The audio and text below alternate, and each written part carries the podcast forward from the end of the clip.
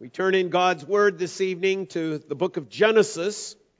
Tonight we'll be in chapter 29, Genesis chapter 29. Lord willing, next Sunday evening, we will look at what God's Word says about a being named Lucifer. And as we continue that L theme, and that will wrap it up as we finish that. But then from there on, as we reflect upon that, I've long wanted to do a series on angels in the Bible. Not because I certainly want to hold them up as objects of worship, but it seems to me that as I read the Bible, there's an awful lot of mention about angels. And we don't spend a great deal of time talking about them or about the spiritual realm of which we are a part. And so hopefully as we go through that, we'll see the way in which God made use of angels in Scripture and how that use speaks something to us today. For we find them not only in the Old Testament, we find them in the New Testament, don't we? We find them during the time of the apostles. We find them in the book of Revelation. So we shall dwell forever in glory with angels. With angels. So maybe we're going to need to know a little bit about these creatures that God has created and uses. Tonight, though, we're on Levi, Genesis chapter 29. We're going to read verses 31 through the end of the chapter, but I invite you to leave your Bibles open as we'll be looking at a number of passages tonight that deal with a man called Levi. Genesis 29, verse 31. When the Lord saw that Leah was hated, he opened her womb, but Rachel was barren. And Leah conceived and bore a son, and she called his name Reuben. For she said, because the Lord has looked upon my affliction, for now my husband will love me. She conceived again and bore a son and said, because the Lord has heard that I am hated, he has given me this son also. And she called his name Simeon. Again she conceived and bore a son and said, now this time my husband will be attached to me, because I have bore him three sons. Therefore, his name was called Levi. And she conceived again and bore a son and said, this time I will praise the Lord. Therefore, she called his name Judah. Then she ceased bearing. Thus far, the reading of God's word. Let's again ask for God's blessing.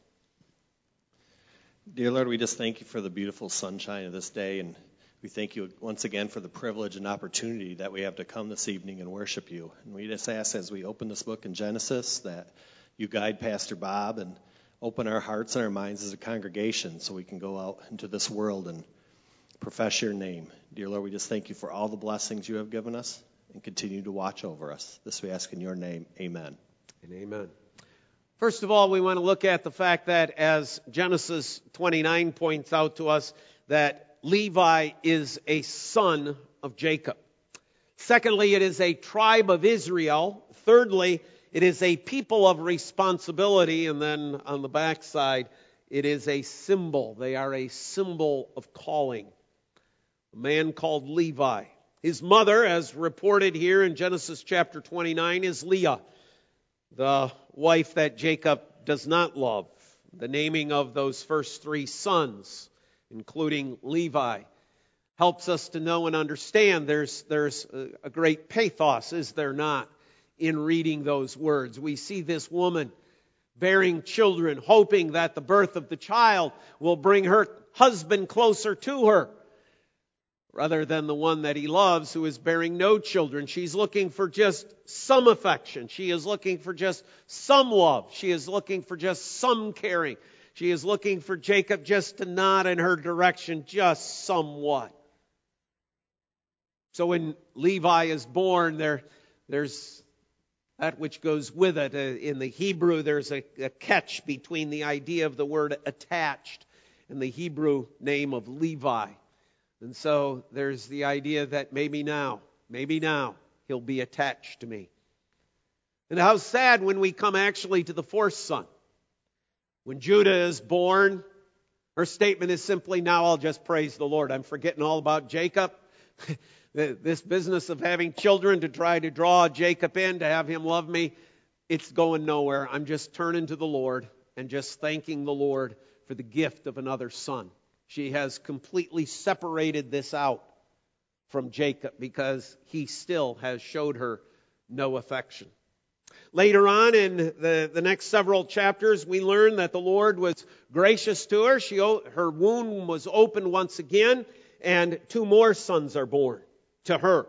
So his biological brothers are these: Reuben, Simeon, Judah, Issachar, and Zebulun. Those are the sons of Jacob that are his biological brothers. He also has the one biological sister that is mentioned, Dinah. A man called Levi, his mother. Sad story, isn't it? His brothers. Unique lot. A unique lot that is all going to turn upon Joseph eventually. All going to be involved in the selling of him into slavery in one way or another. The next time, though, that he's actually mentioned, I'd have you turn forward just a few chapters to Genesis chapter 34. In Genesis 29, we had his birth. Now, by the time you get to Genesis chapter 34, he's a grown man. He's mentioned there. It's really one of the few passages in the Bible that we have of actually the man Levi mentioned by name. He's often included with the brothers and involved with the brothers, but in Genesis chapter 34, we have him mentioned specifically by name. His sister that I mentioned a few moments ago, Dinah, has been defiled by a Canaanite. Jacob's not willing to do anything about it. So Levi, along with his brother Simeon, decide they will. It's not a pleasant story. It's an ugly story. It's a violent story. They go to the men and they basically lie to them. The men of the town called Shechem, the mayor's son, is the one who actually defiled their sister. And they say to them, well, if you really want to become one with us, if you really want to marry our daughter, our sister, Dinah, you're going to have to become like us. You're going to have to circumcise yourselves. Well, for adult men going through circumcision, that is not a pleasant ordeal, and it is also a great limitation. Simeon and Levi used the opportunity to go into the town and to kill all the males. Now, how they accomplished that, Bible doesn't really explain how they were able to get from house to house without all the yelling and screaming, how people didn't escape. We don't know. The Bible doesn't go into that detail, but it does tell us they killed them all. It's a bloodbath. Simeon and Levi, this man, okay, this one who is the son of attachment, is the one who is involved in this. Jacob is angry. These two boys come back and it's reported what has happened, and Jacob looks at him and says, do you realize what a stench you've made me in this nation? It is Levi who retorts to his father, what did you expect us to do? You just sat there and did nothing about our sister. But you see, what you're seeing, are we not, as a family in great dysfunction. See, Jacob doesn't care about the daughter either. Why? Because it's a daughter of Leah. It's not the daughter of Rachel. He probably would have acted then. He probably would have done something. But because it's Leah's daughter, who cares? He's not going to make a move. He's not going to do anything. So Simeon and Levi take it upon themselves. Although, one would say, not from perhaps a biblical point of view, but certainly we would understand it from their brother's point of view, something needed to be done. And it's kind of interesting. Jacob says, "You've made me a stench." And Levi replies, "But you weren't going to do anything." And that's where the story ends. Except, I want you to now turn all the way to Genesis chapter 49.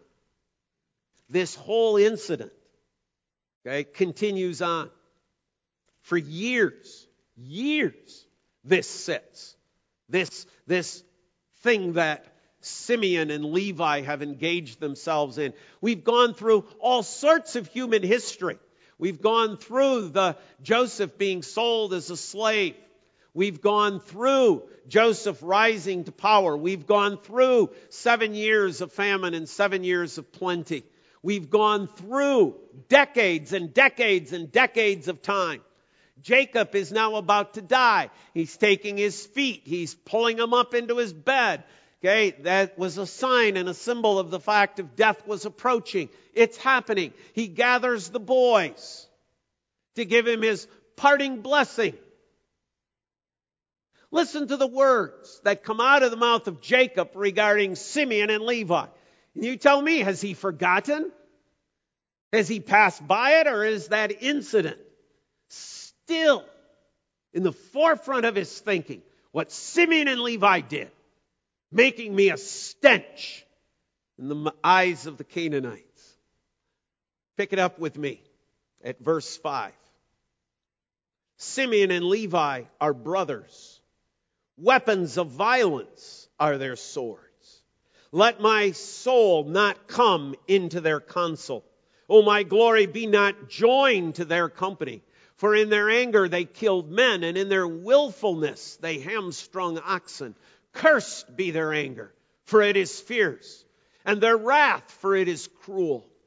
I will divide them in Jacob and scatter them in Israel.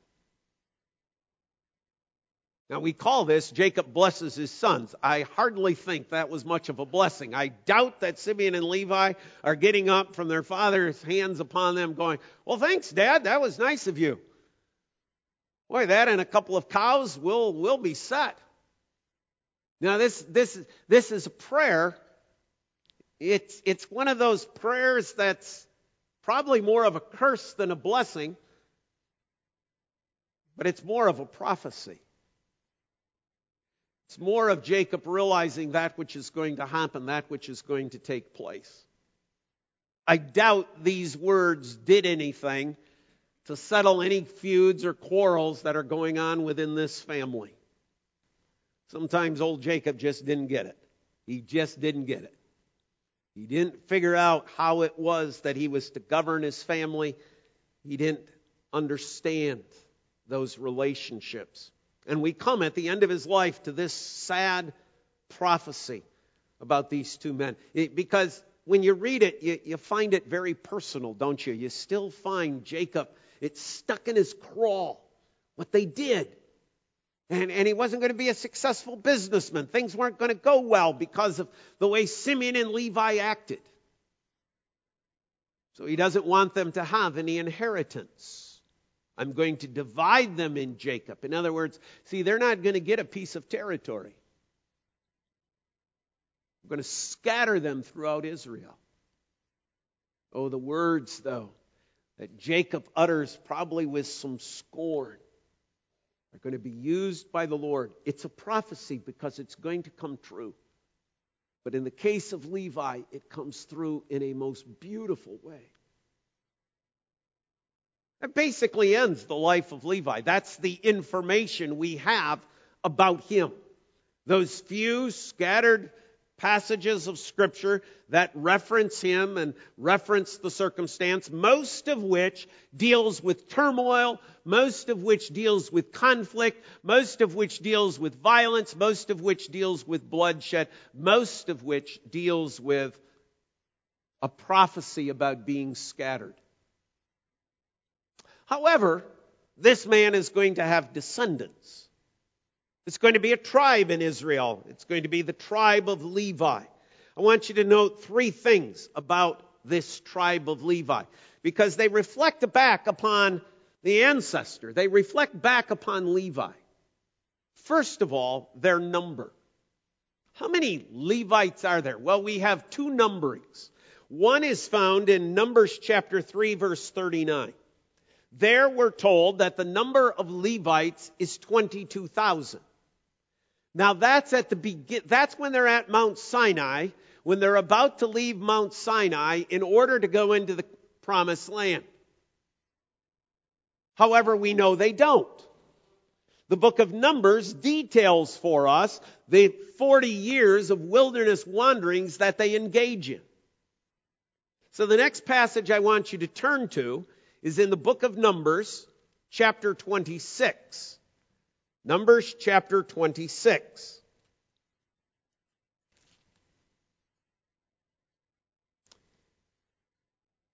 God again orders another census, this time at the end of the 40 years. So they've wandered the 40 years. They're about ready to enter into the land of Canaan. And God says, let's count them again.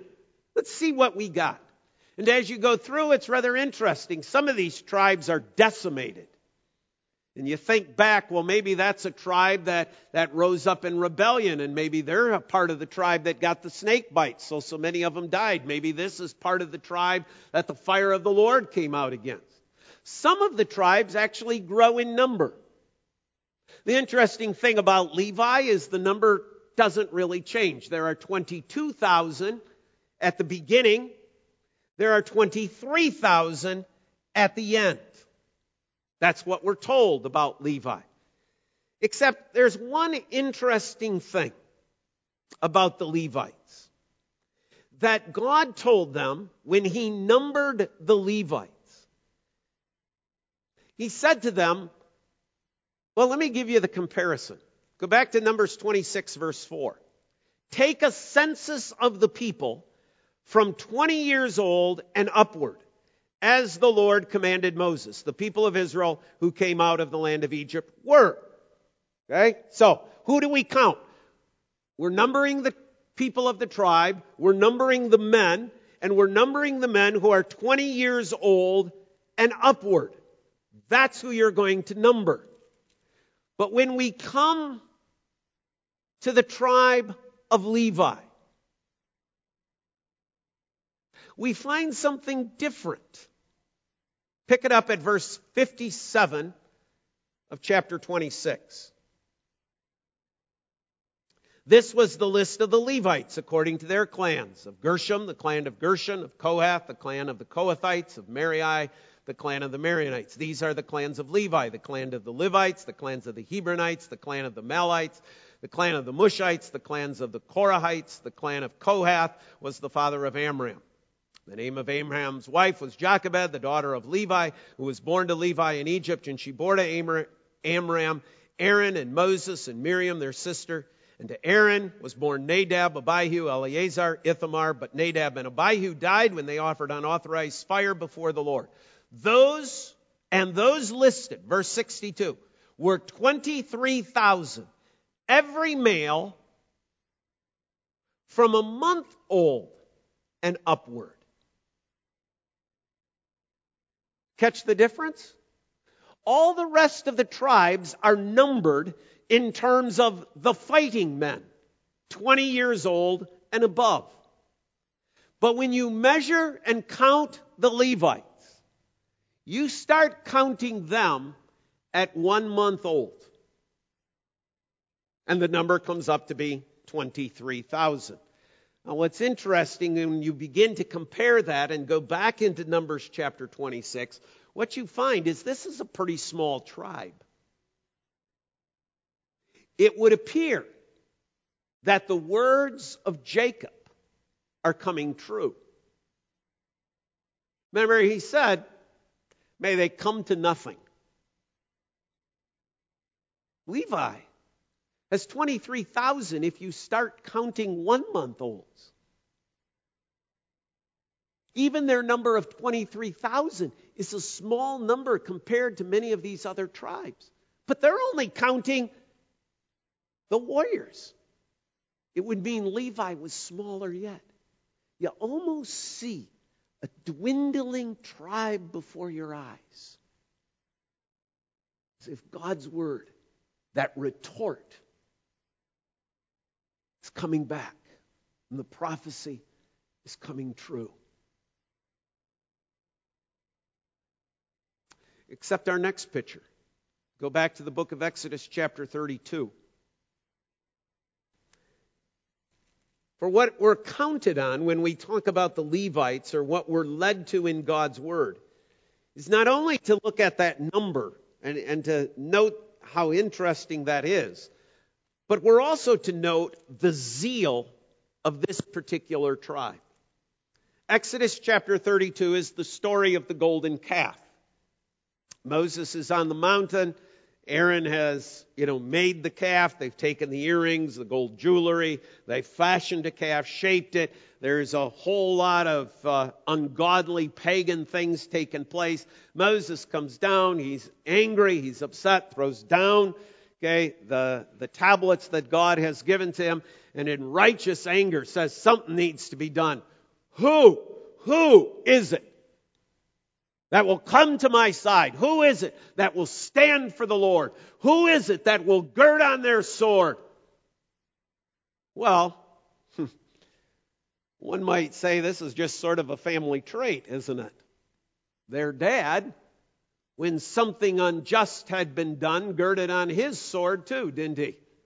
We will set this right. And the way we will set this right is we will engage in bloodshed. And we will indiscriminately kill the men of Shechem. One interesting thing about Exodus chapter 32. The tribe remains true to its ancestors' nature. They gird on their sword. But this time, not in personal vengeance. This time, for the honor of the Lord, they take their swords and they go throughout Israel killing. Not pagan Shechemites, but killing fellow Israelites who are engaged in these immoral practices associated with the worshiping of the golden calf. And the Lord says, well done. Somebody stood up for my name. Somebody stood up for my honor. Somebody. The tribe of Levi. And the Lord tells Moses, from this point on, this tribe is indeed going to be treated separately. This tribe is going to become unique. Next chapter to turn to. Go to Deuteronomy chapter 18.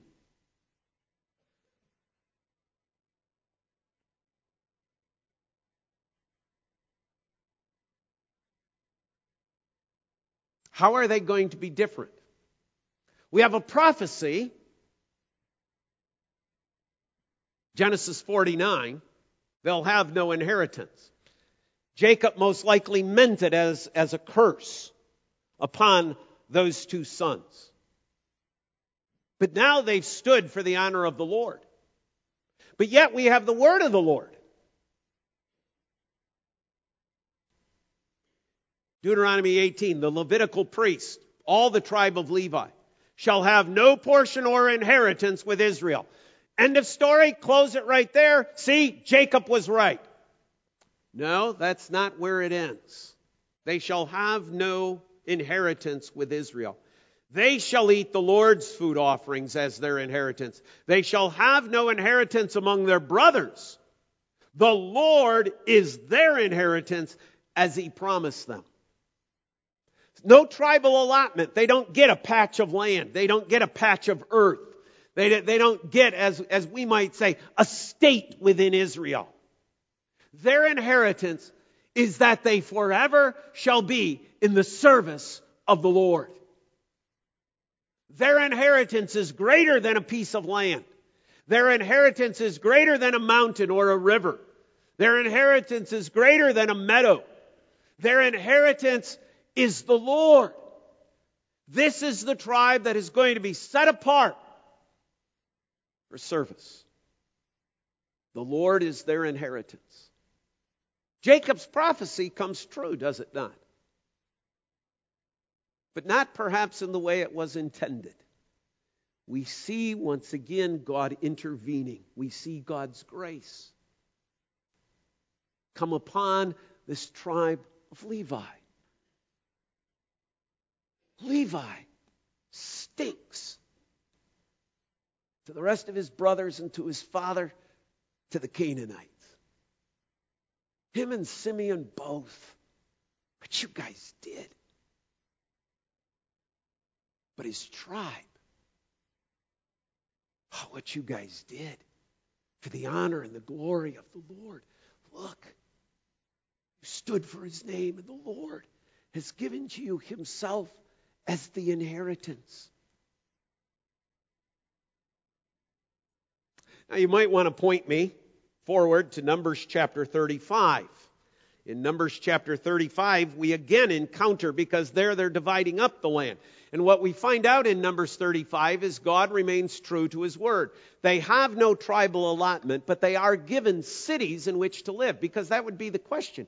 If you don't have a spot of ground, a state to live in, where are all these Levites going to live? God says, I'm going to designate these 48 towns. I'm going to, what did Jacob say? Scatter them throughout Israel. And that's literally what God does. God takes this tribe, and some of them are way up in Naphtali. Some of them are in Issachar. Some of them are in Reuben. Some of them are in Gad. Some of them are in Benjamin. Some in Judah. Some in Ephraim. They're scattered throughout. Even as Jacob said in prophecy. Once again, probably not in the way he intended. But the Lord. You see, the Lord has taken this, and the Lord is forming and shaping this people unto himself. So much so that they become, third point, the people of responsibility. I can go through this rather quickly because we've dealt with some of these matters, but it bears in mind. Okay? And the two things we have to keep in mind is this. One, all priests are Levites. The priests come out of this line of Levi. But not all Levites are priests. Not everybody who is in the tribe of Levi gets to be priest. Only if you're part of the family of Aaron does that. But Aaron is a Levite. That's why we read that other passage at length. So you know that's all part of the family.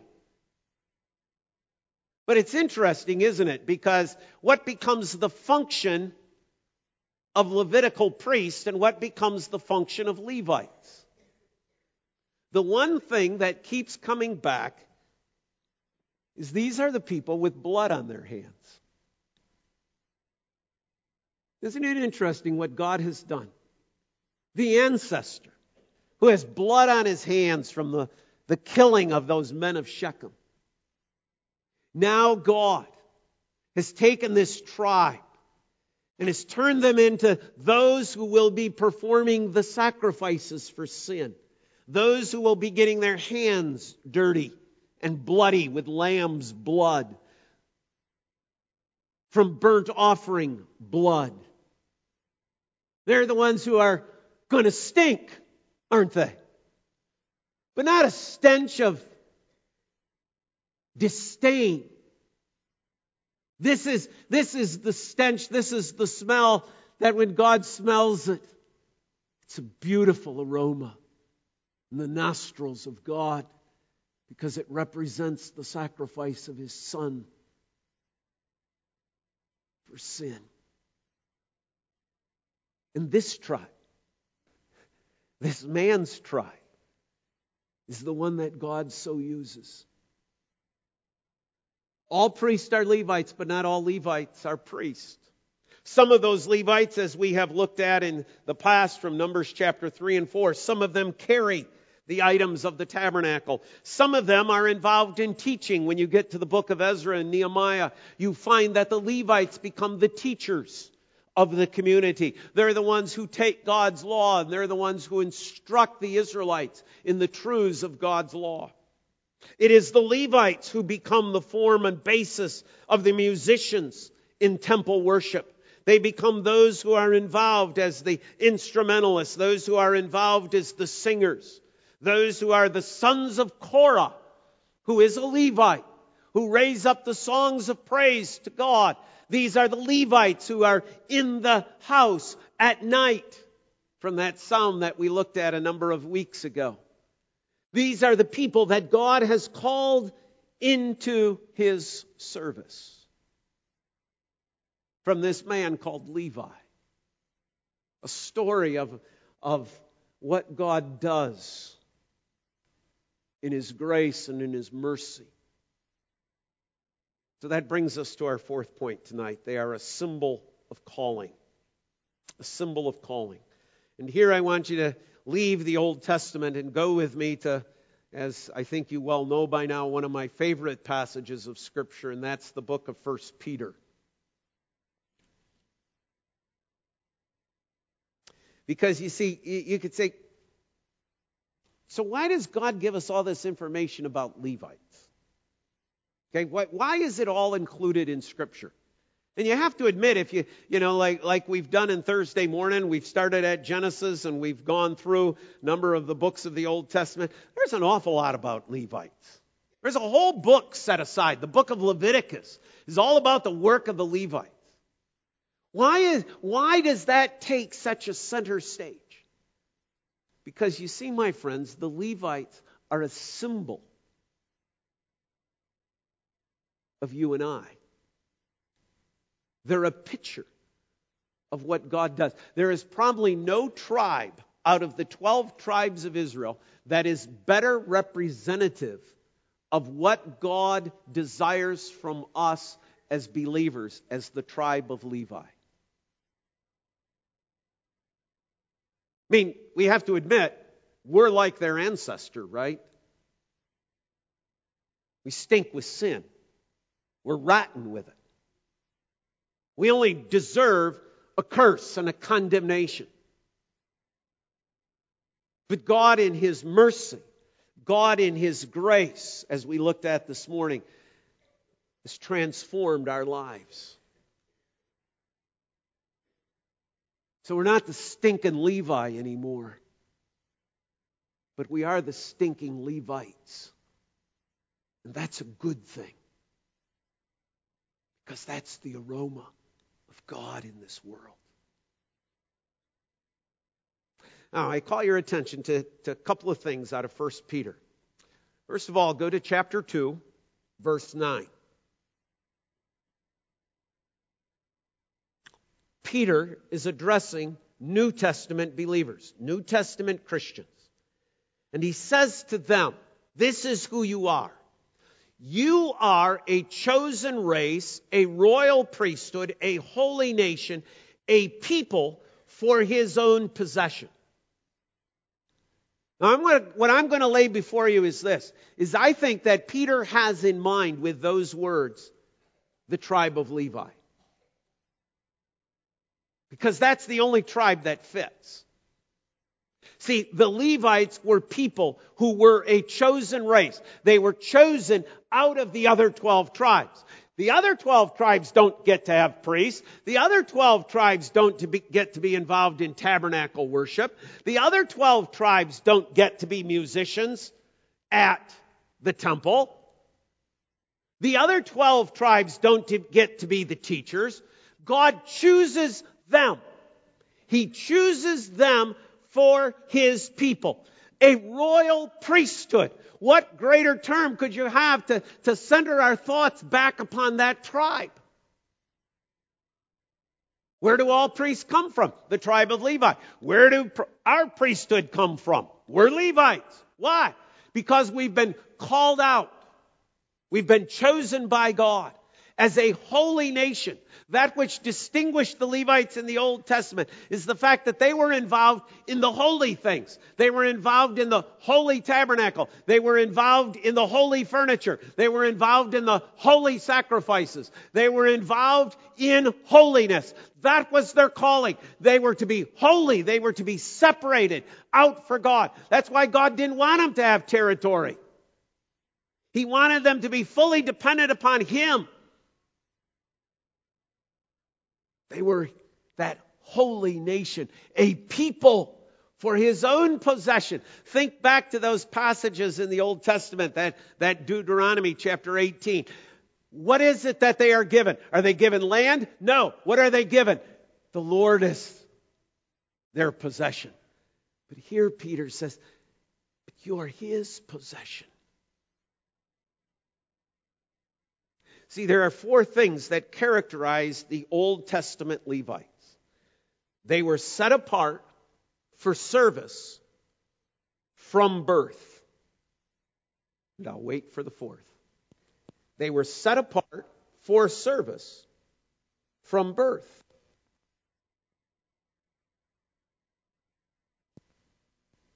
Is that not who you and I are? That God chose us in Christ before the very foundations of the world?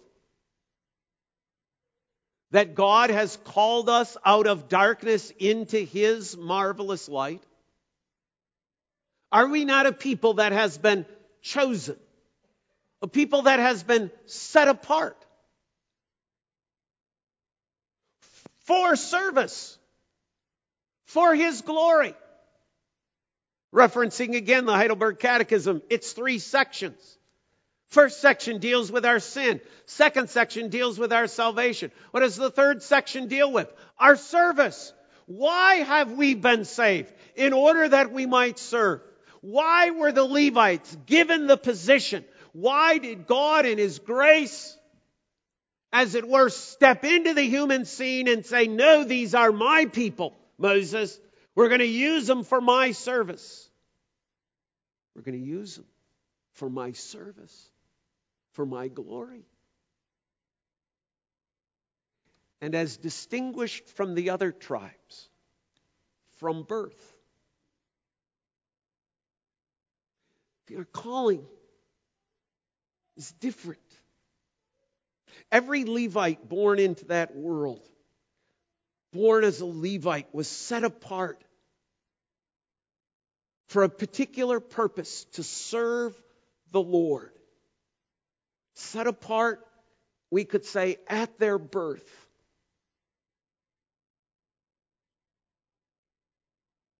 That's what we are. God calls us to be his holy people. How is that to take place? Well, as I said when we sang the song, Take Time to Be Holy, there's two aspects of this, right? There's the Levites going about their regular work. They're involved in the tabernacle. Everybody sees them. That's that public display. But you know what? There was also cleansing going on. It was personal, private. There were things that the Levites had to keep themselves from. There were certain practices that the Levites only had to abide by. Why? Because they were God's holy people.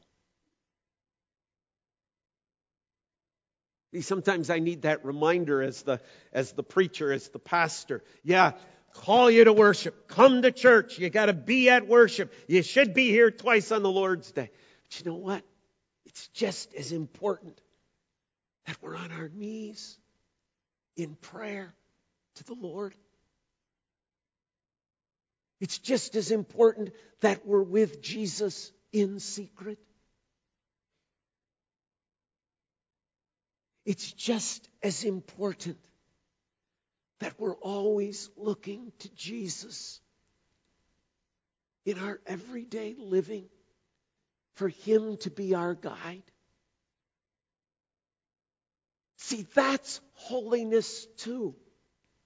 Holiness isn't just showing up to church twice a Sunday. It's that.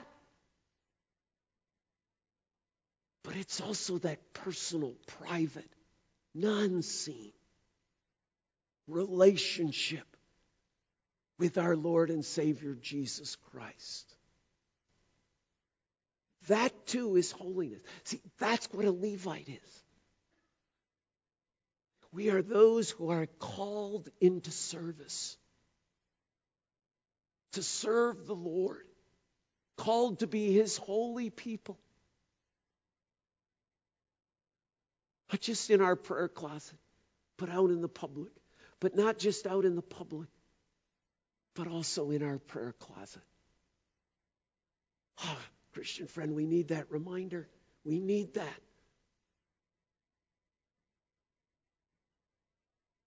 Because you see, the one gives us accolades. The other one no one sees but the Lord. The one can soon begin to smack of a works righteousness. The other is humble contrition before the face of Almighty God. Set apart for service from birth. If you're in this room tonight and you are a Christian, you're a believer in Jesus Christ, that's you. God, from the time of your conception, has set you apart. It may have taken you a long time to get there. God moves in mysterious ways. But if you're a Christian, that's what you are tonight. You're set apart as a holy person for the service, for the glory of God. But you are not without your inheritance. Just as Levites of the Old Testament had an inheritance that they too could look forward to, an inheritance of the Lord. Notice that Peter too speaks about our inheritance. Go back to chapter 1. I pick it up at verse 3. The words speak for themselves. Blessed be the God and Father of our Lord Jesus Christ. According to his great mercy, he has caused us to be born again to a living hope through the resurrection of Jesus Christ from the dead, to an inheritance that is imperishable, undefiled, and unfading, kept in heaven for you, who by God's power are being guarded through faith for a salvation ready to be revealed in the last time. You too have an inheritance that no one can take away from you. You too shall someday see the Lord. Father, we do thank you. It's hard to imagine what you did with this tribe, considering the father of the tribe, Levi. Hard for us to see how all that worked together, but Lord, that's how grace works. We don't always see and understand the connection between how you use an individual who is such a sinner. Sometimes it's hard for us to comprehend. Sometimes it's even hard for us to accept. And yet, Lord, we encounter your word again tonight. And we're reminded that you do transform sinners. You transform them into saints. You transformed a bloodthirsty man into a people who had one of the highest privileges that one could have in the Old Testament, that of being involved in the sacrifices. Lord, you take us, sinners as we are. You wash us, you cleanse us in the blood of Christ, and you call us holy. You set us apart for your service. Thank you for the privilege that we have of being your people. In Christ's name, we say, Amen.